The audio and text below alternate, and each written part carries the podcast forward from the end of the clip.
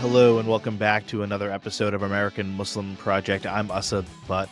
American Muslim Project is a podcast where we share what's happening in the American Muslim community and also information and interviews about newsmakers in our community. Before we begin, we really wanted to share some awesome news coming from our team here at Rifelion, the company that produces this podcast. As a lot of you know, we've been working on a movie called Ramadan America. It's a feature film actually comprised of five short films, all about us celebrating during the holiday season. We are putting the finishing touches on it right now, but we are excited to announce that we're actually going to premiere it at South by Southwest in Austin, Texas on March 9th. This is really great news for us to be able to premiere this movie at such a prestigious film festival. We'll have so much more to share with you in the upcoming weeks and months. And if you want to follow along, please look for us on Instagram. You can search for Ramadan underscore America, or you can visit our website, ramadanamerica.com. Again, really big news for us, and we're so excited to share it with the world.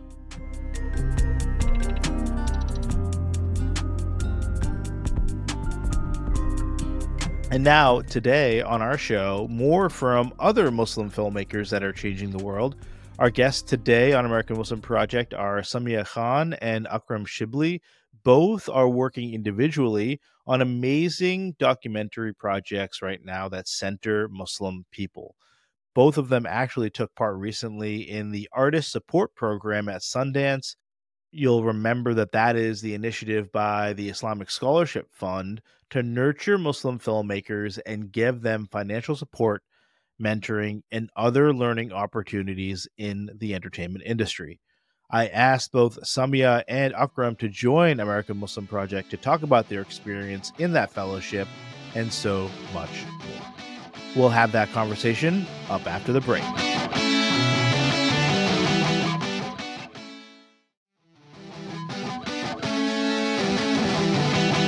Akram Samia, welcome to American Muslim Project. My first question for you all is what was it like to be up at uh, Sundance for the week as part of this program? Oh my God, it was such an incredible trip. It was actually my second time at Sundance. My first time was, wow, five years ago now in 2019. I went as a student in grad school, just kind of exploring the program, but I was really, you know, on my own. This time it was a curated experience with, you know, ISF, the Doris Duke Foundation, and, you know, the Sundance Institute. And it truly was special. And I want to say, like, this the festival is incredible. It's amazing. But what really made this so special was the cohort, getting to know Samia and, and the rest of the crew was just everything I needed at this time to be among fellow Muslim storytellers, filmmakers, you know, grappling with today's world. It was it was incredible. That's great. Samia, did you feel the same way? Yes, of course, the cohort made such a huge difference. Um, you know, being able to be with each other, share with each other. Um, I really think about how in our work, we really have to embrace vulnerability a lot to be able to develop our stories and you know to do the inner work of being able to craft something creative it's a it's a spiritual process a transformative process so it worked in two ways. One is that we were getting the inspiration from what we were seeing at Sundance and the people that mm-hmm. we were mm-hmm. around at Sundance. That was giving us the inspiration. But then ISF provided this container for us to process that inspiration, to be able Great. to talk about what we needed to talk about. So it was yeah. Really a beautiful experience. Yeah. I mean, I was just up there for a couple hours and I was just overwhelmed by all the options. and so I can imagine just having someone that curates that for you, then also being very specific about it being, you know, this kind of Muslim specific, you know, experience must have been uh pretty cool. Um what can you like just maybe a typical day what what what what did you guys do especially for someone who's never heard of Sundance or doesn't know what a film festival is all about? Like what is a typical day in the life, you know, when you're up there on the mountain? I mean, there's no. I'll I'll start. Akram, please jump in. You know, on whatever point. The the typical day for us it it wouldn't you know i wouldn't say that it would be typical for anyone because we had such a curated experience sure, but sure. we really i mean isf was incredible in this way as were the artist accelerator programmers at um, sundance you know heinel and emma were amazing we would have conversations, very small, intimate conversations, probably in the morning, you know, with programmers, with potential fund supporters at Sundance, other, you know, other festival programmers. We would watch maybe one to two films a day. Um, oh, wow. Okay. Which is a lot. yeah, sure. Yeah, totally. and it was a great mix of doc and narrative because we had both in our cohort. Um, and then we would have time, you know, maybe a lunch or something to process what we had seen. And then a very special thing about Sundance for us this time were the lodges, which are the affinity houses. Sure. We spent quite a bit of time at both the Muslim house, which only happened on Saturday night, and then also South Asia House 1497. Mm-hmm. Um, both of those spaces were um, really beautiful places to be able to talk about storytelling within our many multiple overlapping identities. Right. You know, we really talked about how, you know, something that you're doing, I said, like, how do we create infrastructure to support the kind of stories that we want to tell? If yeah. places like Sundance or Tribeca are not getting our work, then, you know, how do we create the distribution, the funding, the support um, so that we can just make sure our stories get out there. And for me, that was really that belief that not only we can do it, but we are doing it. You know, 10 years ago at Sundance, this didn't exist. Actually, three years ago at Sundance. Yeah, three years ago. Yeah, I was going to say, yeah, totally. Yeah. Um, These are all new and it's amazing that it's yeah, happening, right? So, and that we had a lot of space also for, um, I just want, I just want to make sure that we were also talking about, you know, our, our gender. I'm a parent. How do we do storytelling when you're a parent like all of these multiple sure uh, things were really coming into play as well yeah Akram, were you? Uh, it was a mix of work and fun, and I imagine staying up pretty late over the course of the week. Yeah, I guess it depended on the day, and you know, we some of us stayed up pretty late. Some of us were coming back at two, three a.m. Others were just like, "All right, it's nine o'clock, time to go home." Yeah, so that would be me. It was like uh, what I liked about our program too is like there was a bit of flexibility. I mean, nice. the days were jam packed. Like sometimes we were like, all right, where are we going to squeeze in lunch? You know, there's a meeting here and then a screening, and the meeting and the screening are happening like so close together. Um, but the Sundance uh, Institute folks and you know ISF and our hosts in general were like really understanding of you know the specific needs that each of us may have had, and when they diverged, you know, like a really great example was there was a you know, a screening that was taking place at the same time as a march for mm, Palestine. Mm, and, sure. you know, collectively we decided like we want to, you know, march and show solidarity. And there was like no issues there. And that to me was also like part of the healing process that this this particular experience offered me. It's like, how are we navigating these times as storytellers? Mm-hmm. Um, I, you know, honestly, in in a couple months prior to Sundance, I was feeling quite hopeless. I was like, what is all yeah. our art for? You know, if this can continue to happen in the world.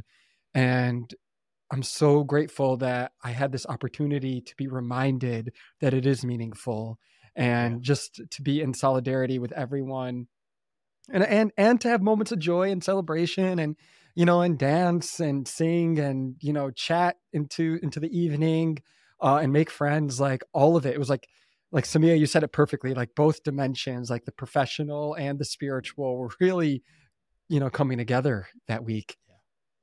Did you any, uh, in, like, what was your favorite conversation that you had with, you know, someone uh, that might have some power to shape your career? Anything, anything interesting?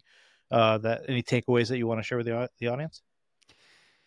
You know, there was conversations with investors and movers and shakers, but really the best conversations I think were with the cohort. Like I'm mm. thinking about this conversation we had, you know, at you know, it was like 10:30 at night. It was with uh Fatima and Colette. Um, it was one of many conversations. We all had great conversations together, but this one we were talking about like the ego and like what it means to be an artist and really put yourself out there and have the mm-hmm. spotlight shine on you, but not let that take you away. And realizing that it's a responsibility and it's actually can be an act of sacrifice to to put yourself in that position. It doesn't have to come from a place of ego. And like those were I think the game changing conversations more so than, you know, grateful to all those great meetings that we had, but like that that real heart work that we did together is what what I'm carrying with me. Yeah. There is something about knowing that you're not in this alone, you know, fighting this battle with and you got other people that are down there with you. Samia did you feel the same way?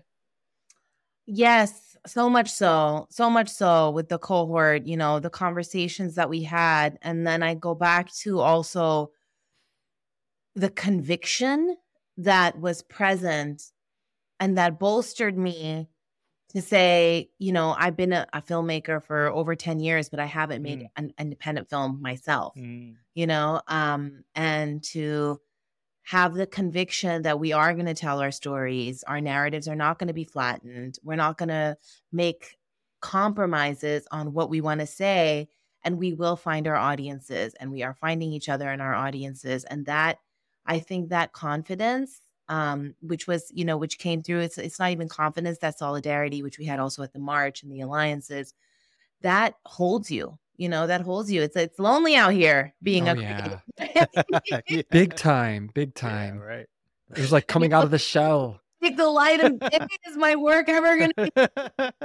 um and then you have this community which you know inshallah will come together more times uh to remind us that there's value that you know this the work that we do is a service not just also art you know art and Yeah. service and where they meet Right.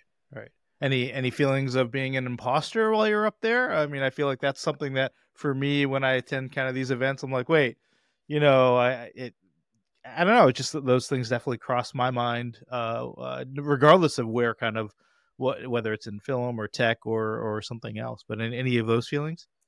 I mean, you know, I I always think about one of the first meetings I had um, when I was just started out my filmmaking career. I was meeting with somebody I won't name them who probably has I don't know thirty Emmy nominations, something like that. And he's a veteran in this field in documentary, and was like, you know, I'm not a real filmmaker because I didn't go to film school. And just, you know, it just reminds me of how deep Yeah. this imposter syndrome is Sure, it's, it's every- deep. it's deep so many people have it um but i have to say um i felt standing on the shoulders of everyone who had come before us you know. Aiza and iman and all of these people who built isf really you know and that i felt their support behind us and i felt the vision of what we were doing for the future so Mm-hmm. in that way you know how can you be an imposter yeah. Yeah. and I'm not not saying that you are, just No, kind of no, I I'm thinking that It's either it's part of the struggle. It's right. it's right. comes with the territory, but I think there was like it was almost like a smooth landing strip. Like Yeah. they they let us know like like we got you. Like you're you're in this program with us. You're one of the Totally. you know the artists. So like they like the our hosts like out the gate like helped us to feel like we belong. Um and just being with a crew like th- such an awesome crew like Samia's film is incredible. So to be like there with Samia and just like showing up like even that like tick that box right out the gate. And and I think also like just to be around others who yeah maybe are more advanced than you in your career. I'm not going to mm-hmm. say better than you but maybe have Sure. taken a few extra steps. Like I think being in that environment helps level you up too. Because mm-hmm. I I remember like I came in with a pitch for my documentary, but hearing other people who've done their first and their second and third talk about their projects, I was able to catch on to like, okay, they're presenting the style more so than they're presenting, for instance, some of the very specific aims of the project, and that helps me uh, see it unfold before my eyes. So I think it's so important to be in these spaces, uh, to hear from others, and to like kind of pick up little tricks along the way. Hundred percent. And I think there was a lot of abundance thinking in at least our. Absolutely. Where, What, Yeah. sorry, what, I don't know if I know that. What did- you know, there like? was like I can't think of the the immediate examples. Well, I can think of them in you know the leaders, the the the um, hosts of the cohort, Aiza and Mhm. Iman, are also filmmakers, right? So they right, right. pretty much in their own mind be like, I got this relationship with Doris Duke, Doris Sure. Duke, it's, it's, Yeah. mine, mine, mine, mine, mine. Yeah. And we did not we did not have that at all. It was Mhm. like where if we're at a reception and I know someone who's in documentary, I'm like, Akram, come meet this person and da da da da da. And Akram would do the same. And you know, everyone would it was very much like there's a pot that's it's so big. It's not just for one person. It's bigger than our cohort. It's massive. Totally. There's so much out there and we should all share it. We should tell everyone. In fact, we had meetings that were initially only for our group and we said, let's Mm. find all the Muslims at Sundance. Oh, that's awesome. So Get them all together. You know? Yeah. Um, so yeah.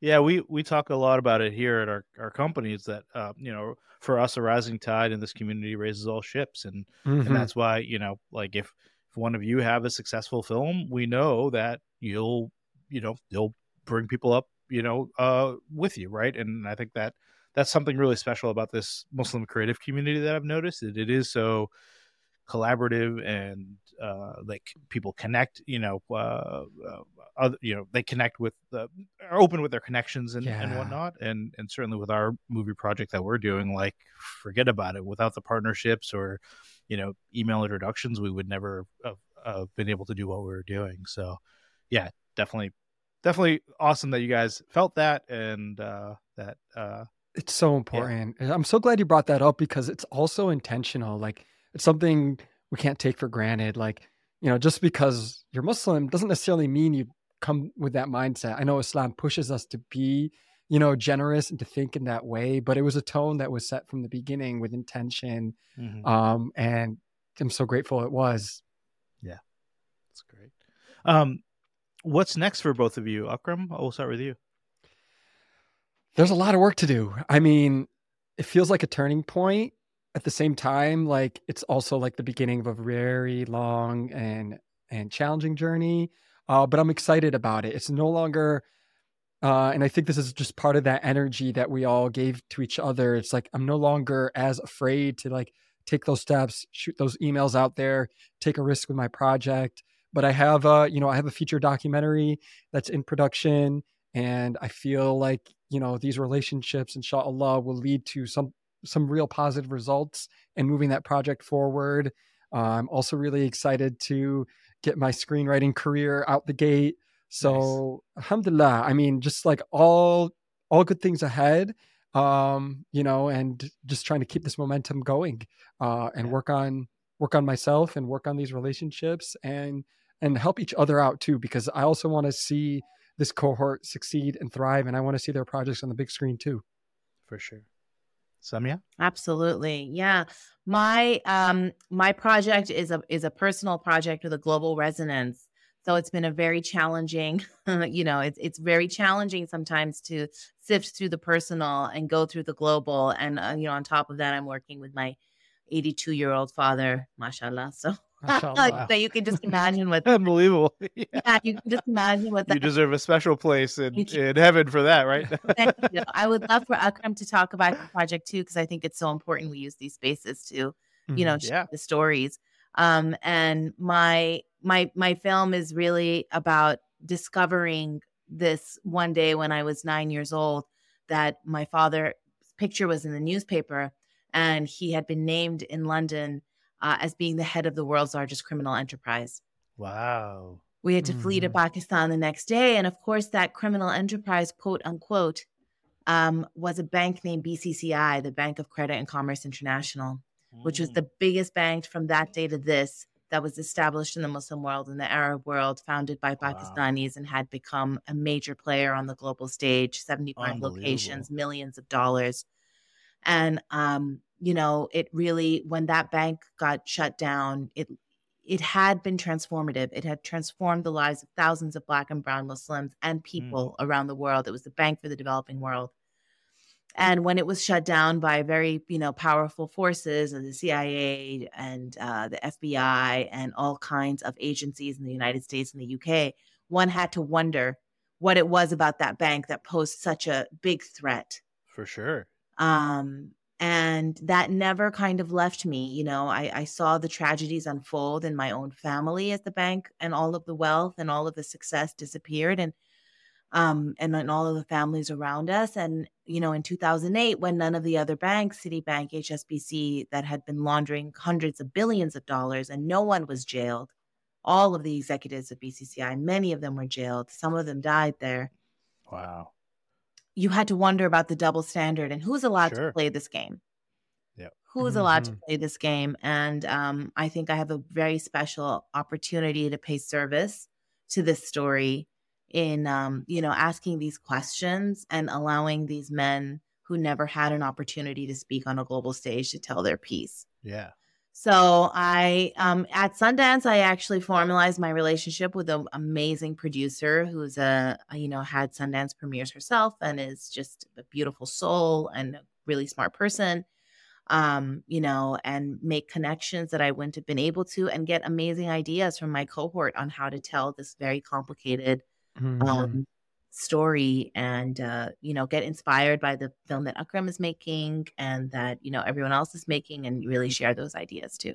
So what's next is I'm making this movie and you will see it on the big screen. Yeah, I can't wait to see it. Akram, you want to give us a 30 second spiel on yours? Yeah, yeah. Um, you know, my film also started from a personal place, but went to something that I did not expect with a huge national impact.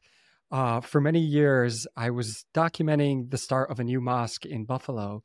Mm. It, if you you you went to you uh, lived in Buffalo for a little while, yeah, right. So I'm sure you know it's one of the most segregated cities in America. The east side of Buffalo is um, where the black community has been pigeonholed uh, and unfortunately has been neglected.